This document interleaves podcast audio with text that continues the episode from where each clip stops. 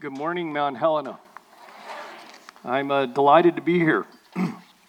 I've, um, I've been a pastor for 27 years, and, uh, and I've been retired for seven years, and, and occasionally get to preach, and I just always counted a privilege to preach here. One of the things that I've noted um, over the years is sometimes when uh, I feel like God really wants to say something, um, Satan sort of throws back stuff at you. You know, you get involved in a little spiritual warfare. So yesterday I decided not to go hunting. I was going to take the whole day, you know, prayer, relaxing, taking it easy, reading my, going over my sermon, the whole bit. And uh, um, first thing in the morning, we have a guest at our house came up and said that we had problems with our sewer, with our septic tank. So I went downstairs and looked at the septic tank, and sure enough, it was completely full.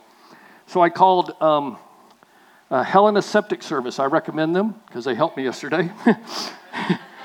so Helena Septic Service shows up over at the house, and um, the guy he didn't knock on the door. He just walked. He knew where our stuff was. He walked around and uh, pulled one of the tanks off. Well, what had happened in the meantime was we have a brand new puppy. She's three months old on the 25th. And uh, it's a golden doodle, and she jumps about this high every time she sees somebody. She's just so excited, you know, she's just jumping all over the place. And so she followed this guy down around to the, to the two tank lids. And he pulled off the first tank lid, and he turned his back, and she must have dove to say hello to him and went right into the tank. Needless to say, that sort of messed up the morning a bit. She got an immediate bath. so I think God has something to say to us. I know that sounds weird after that, but I really think God wants to say something to y'all this morning. Otherwise, odd things like that don't normally happen to me. so, anyway, um, I want to talk to you this morning about the priority of worship. And and in this, I'd like to ask you a question. Would you like to know the direction and purpose for your life? Maybe you're at a place where you're, where you're struggling to know what is next.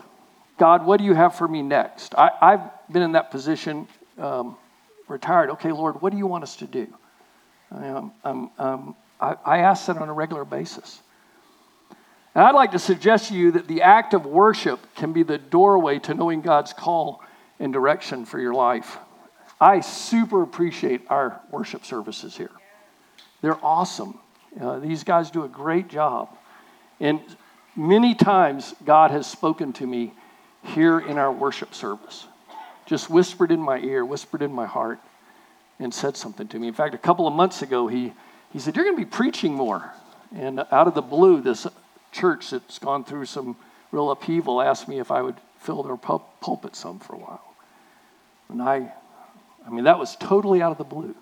But a couple of months ago, sitting right over there, God just said, You're going to be preaching some more here soon. He does stuff like that. He wants to speak to us and he wants us to hear him. And worship prepares our heart. The word worship means to bow down or to humble oneself. Years ago, I had it defined to me as giving worship. It's recognizing who God is and then recognizing our place before Him and our need for Him. It has everything to do, if you would, with Christian growth. We mature in His presence, we become Christ like in His presence. Worship acknowledges the need of His presence. I need God. I think we all need Him. Worship can be done alone or in a group. Actually, I think it should be done in both. Worship is talked about all through Scripture. Genesis has a numbers of altars built throughout the book. The book of Psalms is a book of worship, and in that you find every human emotion bowed down before God. The book of Romans calls us to make our lives a living sacrifice. I think you're going to put up that verse, but says, Romans 12, 1 and 2 says, I beseech you, therefore, brethren, by the mercies of God, that you present your bodies a living sacrifice. That's worship holy, acceptable to God, which is your reasonable service. And do not be conformed to this world, but be transformed by the renewing of your mind, that you may prove what is that good and acceptable and perfect will of God. Worship should be our priority. Worship prepares us for God's bidding and His direction for us individually as well as corporately. Worship acknowledges our utter and complete need for God in our lives. The worship time in our church or in a church is meant to acknowledge God's presence, to invite Him in, to acknowledge our need for Him. It's a time to prepare our hearts for the entrance of God's Word and consequently light into our lives. The, the worship team, I, I, think they know this, but they, you guys have a huge responsibility to, to just bring us into God's presence. And it's so important. And they do a great job. I want to say that again. I, I love our worship here. When we hear God's word, we should be ready to hear God's voice because one of the most definite ways He speaks to us is through His word. Worship is the act of submitting and humbling ourselves before Him and His Word and recognizing who He is and acknowledging His Lordship in our lives. Worship is praise, worship is submission. It's bowing down, it's humbling ourselves, it's calling out to Him in distress and joy. Worship, if you would, is the Christian's lifestyle, or it should be. I know we struggle at times with that. I don't worship all the time, I'm not perfect. But I want to be focused on Him. I want to enjoy Him. I want to relate to Him and interact with Him. That's all part of worship. I want to look at one of the most powerful worship pictures in all of Scripture. It's Isaiah 6. If you have that, you might want to turn to it. We're going to read it here. In the year that King Uzziah died, I saw the Lord sitting on a throne, high and lifted up, and the train of his robe filled the temple. And above it stood seraphim. Each one had six wings. With two, he covered his face. With two, he covered his feet. And with two, he flew. One cried to another and said, Holy, holy, holy is the Lord of hosts. The whole earth is full of his glory. And the doorpost of the, uh, or the, and the post of the doors were shaken by the voice of him who cried out. And the house was filled with smoke. So I said, Woe is me, for I am undone, because I am a man of unclean lips, and I dwell in the midst of a people of unclean lips. For my eyes have seen the King, the Lord of hosts. Then one of the seraphim flew to me, having in his hand a live coal which he had taken with the, th- with the tongs from the altar. And he touched my mouth with it and said, Behold, this has touched your lips. Your iniquity is taken away, and your sin purged. And also I heard the voice of the Lord saying, Whom shall I send, and who shall go for us? And then I said, Here am I, send me. Would you just pray with me for a second? God, we ask that you would open this word, your word to us here, that you would speak to our hearts, and that you would call us to a deeper commitment to worship you, to just enjoy you. Father, um, have your way with us this morning. In Jesus' name, amen. Several things I want you to see from this passage. The first is, I think, a continual need in our lives for worship. It's the priority of worship. I believe um, Isaiah was a man of habitual prayer and personal worship when this whole thing happened. Apparently, he had gone into the temple and he had a vision. And the vision the picture of the vision is God seated on his throne. And it was overwhelming to him. He was alone with God, and in that state of prayer, God just showed himself to him in a, in a wonderful way. He tells us specifically when it happened. It was during the year of King Uzziah, the year he died. King Uzziah served as king for 52 years. Many think he and Isaiah were good friends. So Isaiah may have been in deep mourning for the loss of his friend. Uzziah was basically a good king, but he made one grave error in his life. He usurped God's order of worship, and God struck him with leprosy. And so he spent the latter part of his life uh, separated from the rest of the kingdom in a house off by himself. His son Jotham ran the kingdom he would ultimately become king. Uzziah served for 52 years, Jotham served for 16 years. He was a good king, but there's not much said about him. If you look, it'll be about three or four paragraphs in Chronicles about him, Kings. But he was a good guy. His son, though, was a very wicked king, Ahaz. He's, he served 16 years. And then Hezekiah followed him, and he reigned 29 years as a good, good king. Isaiah served under all four of these kings. He had a long life, and he's noted as probably one of the greatest Old Testament prophets. And I believe part of that was because he spent time in God's presence on a habitual basis. He prayed, he worshiped, he, he spent time in the temple. I want you to notice, too, the position of the seraphim. Look at verse 2. It says, Above it all, that is, above the throne of God, stood these seraphim. Now, as I understand it, the seraphim are um, some of the most powerful angels that God created. And their job was to basically take care of the throne of God or to worship around the throne, to call out to God. So they serve God continually by worshiping, worshiping Him and doing His complete and utter bidding. Now, I want you to just note what it says about them. It says, with two he covered his face, and with two he covered his feet, and with two he flew. I want to suggest to you that, that with two covering his face, two wings, it doesn't tell us much about the, the way the guy looks or the angel looks. But it says that he, he took two wings and he covered his face. That's an act of worship. He was, he was covering his eyes because he was in the presence of God. And he humbly couldn't look on him. And then with two, he covered his feet. I think that also suggests an attitude of worship. Because when you cover your feet or you limit the movement of your feet, you only go where the one you're following leads you. And then it says, with two, he flew. That was what he did to serve him. Wherever God would send him, he would fly with those two wings. Particularly around the throne of God, he was uh, circling as I see it. I'm not sure if that's exactly what was happening, but he's going around the throne of God. And in the midst of all that, he's covered himself to worship him. I, I think it's interesting that with two thirds of his basic being, he worships God and with one third he serves him. I don't know if you've ever thought about that. I, I've given that some thought.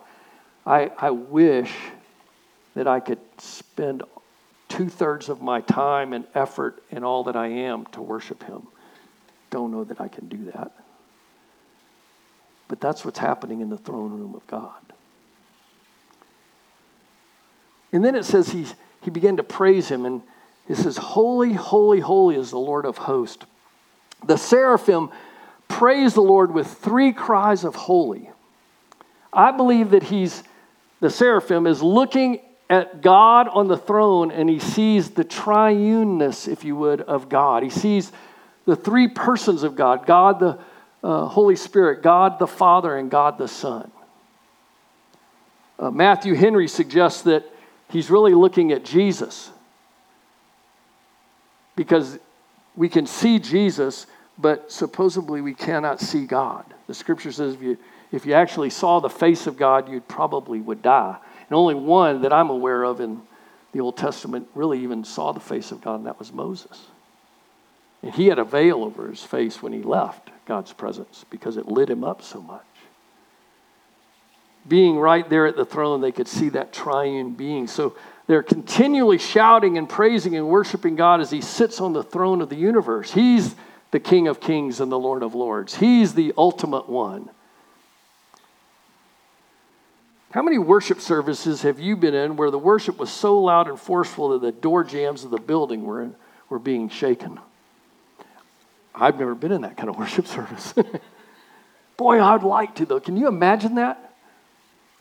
They were shouting his praise so loud that everything around them shook. Worship in heaven's throne room is very powerful. Worship is an act, it takes effort and determination. I think these seraphim were lost in worship and consequently were being overwhelmed by the awesome presence of God. And all they could do was shout his praise at the top of their voices' ability. When was the last time you were lost in worship? Hopefully, just a few minutes ago. just get lost in His, in who He is, in His presence, in His magnificent glory. If that has never happened to you, I hope it will. It's something awesome to look forward to. I've only had a few times in my 46 years as a Christian when God has sat down in such a marvelous way that uh, you're just sort of overwhelmed. You just you don't know what to do. I want to be in his presence more. I think that's the reason you're here this morning. You want to be in his presence more. You want to know him more. I want him to overwhelm me with his love and grandeur and holiness and awesomeness more. If it means I'll shout and jump and dance like a fool, then that's what I'll do. I've often wondered if I could just sneak around to the back of the auditorium and just, oh, yes, God, oh, ah, this is awesome. You're, it's so good you're here. I'm afraid I'd hurt somebody in the row back there if I did that. I think God put this passage into the scripture as a motivator for us to seek Him with all of our being. Now, there's a price, if you would, to pay when we're in the presence of God. It's, it's the price of confession. Look at uh, verse 5. He sees this marvelous vision of God on his throne and the seraphim fl- flying around and, and worshiping him and it comes to him. He says, Woe is me, for I am undone. Isaiah suddenly realizes the kind of person he really is. He's in the presence of utter purity and holiness, and he sees his impurity. And so he confesses. I believe that confession is often the first response to true worship. Because when you see God, or he begins to impress himself upon you as he is, you realize who you are. And I know I fall super short at times of God. And I have to confess and get right so that I can continue to hear what God has to say to me. Isaiah, as he recounts what happens to him, says, Woe is me! He's lost for how to respond to this vision of God in his throne room. I think you can almost feel his hesitation. Woe is me! He's seen the most holy, perfect being in the universe, and it leaves him in a near state of panic. He's overwhelmed by God's utter and complete perfection. Have you ever been undone by an event in your life where you're left speechless and overwhelmed by the circumstance that you find yourself in? I asked my wife to marry me almost 38 years ago. Well, it was 38 years ago in August.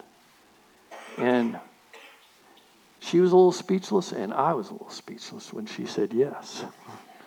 Holy moly. I was speechless when I shot my first elk. I want to tell you, that was amazing. And the guy who was with me had been hunting for 10 or 12 years and never shot one, and he was speechless too. I was speechless when my first child arrived. I looked over at her and she was just right out of the womb, and she just sort of went, ugh. I think that gets close to where Isaiah finds himself. And then he confesses he's in the midst of a people of unclean speech. Does that sound familiar today? He's surrounded by people who use unclean speech. He's suddenly overwhelmed by his own sin. Look what it says. He says, because I am a man of unclean lips. He himself is there, he's confessing. And I dwell in the midst of a people of unclean lips. Jesus said that out of the overflow of the heart, the mouth speaks. Luke 6 45. So he realizes, Isaiah does, that his heart is not clean. And he repents, he turns. This is what happens when we truly worship. It's a good thing to have the light of God's holiness and purity shine on us and show us our sin so that we can confess it and turn from it and grow and be used of God. There was a time many years ago, I was, um, I think, 26. I'm 69 now, so I give you an idea how long ago it was. I was at a Bible school in Greenville, South Carolina. On a Sunday mor- or Saturday mornings, we would have prayer from 8 to 9 o'clock, and then we could take the weekend and do whatever we wanted to. On this particular Saturday morning, we, um, we came in, and I was a bit, you know, in a hurry, and so I looked at my clock, and it was 8.45. And so I knew I had 15 more minutes. And then God showed up. Unlike anything I've ever experienced before or since. There were about 60 people in the room, and every single person went to their knees except for the leader. He began to lead us in worship. And all of a sudden, everybody started confessing some out loud, I heard things I never wanted to hear. Some just in their hearts and quietly before the Lord. I was, I was down behind a seat like that, and I just, I thought, I've been here five minutes. This is overwhelming. I just, I, I was, I was beside myself, if you would. And then I looked at my clock, and it was quarter till 12. We'd been in the presence of the eternal, and there is no time. God did a work that day that I've never forgotten. He did a work in that school because he showed up and he did what only God can do. Now, I want you to see the next thing. There's cleansing of sin that follows confession. Note what happens. God, via one of his servants, the seraphim, takes on the responsibility of cleansing his servant. Isn't that what Jesus does for us? He takes on the responsibility of cleansing us. That is what the, he did on the cross. We have to appropriate that, we have to take it in by faith. But that's what he does for us. He cleanses us. We have to confess our sins so that his blood can cleanse us from our sin. In this case, the seraphim picked up a coal and it goes over and it places it on his lips because that signifies he's a man of unclean lips. And by the way, your lips are pretty sensitive, aren't they? That's what we, we do so much with. So he goes over and he touches that. And he cleanses Isaiah and thus begins his ministry, if you would. It's a surgical, precise cleansing of Isaiah so he can be used of the Lord. I have found that when God wants to do business with me, he specifically points out one thing that he wants to take care of. If there's a plethora of things, it's usually not from God. But when he wants to get my attention and get me ready for something, he goes right at whatever it is that's keeping he and I apart and from being filled with His Spirit. Do you need to be cleansed of sin today? Go to Jesus and He'll take it away. He'll take care of it. He'll cleanse you. Maybe you think you're all right. I think Isaiah did, but God then revealed to him his dirty lips, his filthy mouth, and consequently his heart, and then cleansed him when he confessed. Isaiah's cleansing also signifies the cleansing of the heart, the cleansing of the entire inner being. He touched his lips, but everything else was cleansed. And then in the midst of that, he clarifies his, his calling. This all happened in the place of worship. That's why I think worship is so important. As we draw near to God, He draws near to us. Cleansing happens, and our hearts are then ready for our assignment, our calling. You want to know what God has for you? And, and let me just say, I don't think God's going to give you a play by play for the next 40 years of your life. But probably what He'll do is He'll say, This is what I want you to do in the next week or the next month. This is where I'm taking you. Two months ago, you're going to be preaching more, Beach. Okay. I like that. I like to preach.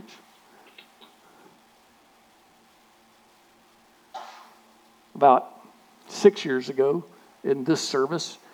This, I think it was this Sunday, that was Sunday after Thanksgiving. God said to me, sitting back there, He says, I want you to write a letter to your son and hire him. So I did. And Bo moved over here from Portland, Oregon.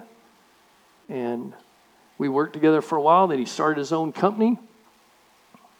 And he's doing great. He's been an elder in a church here. God's used him in a great way. Also, he's had two grandkids. And I really, really like them. I want you to see one other thing about this coal. I just want you to think about this for a second.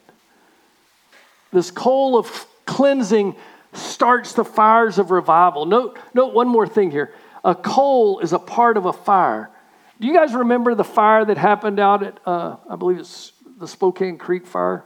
Do you remember how that started? There was a man who had done some barbecuing on a given day, and his habit was to let his grill sit um, out until the embers went out, the coals went out, and then he would throw them into the borrow pit next to his driveway. He waited two days, threw the coals into the borrow pit. Wind came up, the coals were not out. And the next thing he knew, uh, uh, 20,000 acres had burned across the Spokane Creek area. Little coal goes a long way. Listen, when God touches you, when God starts to deal with you so that He can cleanse you, so that He can use you, that's the point of personal revival and can be the point of great revival across a church, across a community.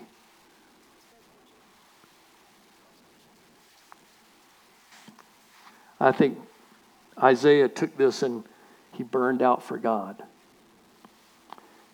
Last thing to see is in verse 8. Our calling is clarified in worship. He said, Also, I heard the voice of the Lord saying, Whom shall I send and who will go for us? And then I said, Here am I, send me. When Isaiah had been in the presence of God, he heard God's call.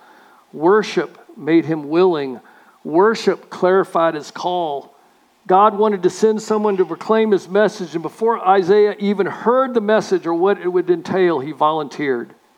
He knew God's call was good and that God would be with him and that God would provide and protect him and lead him. He trusted God, so he did not ask God what God would have him do. He just said yes. Did you notice that? Here am I, send me. No bargaining, no second guessing, no ifs, ands, or buts.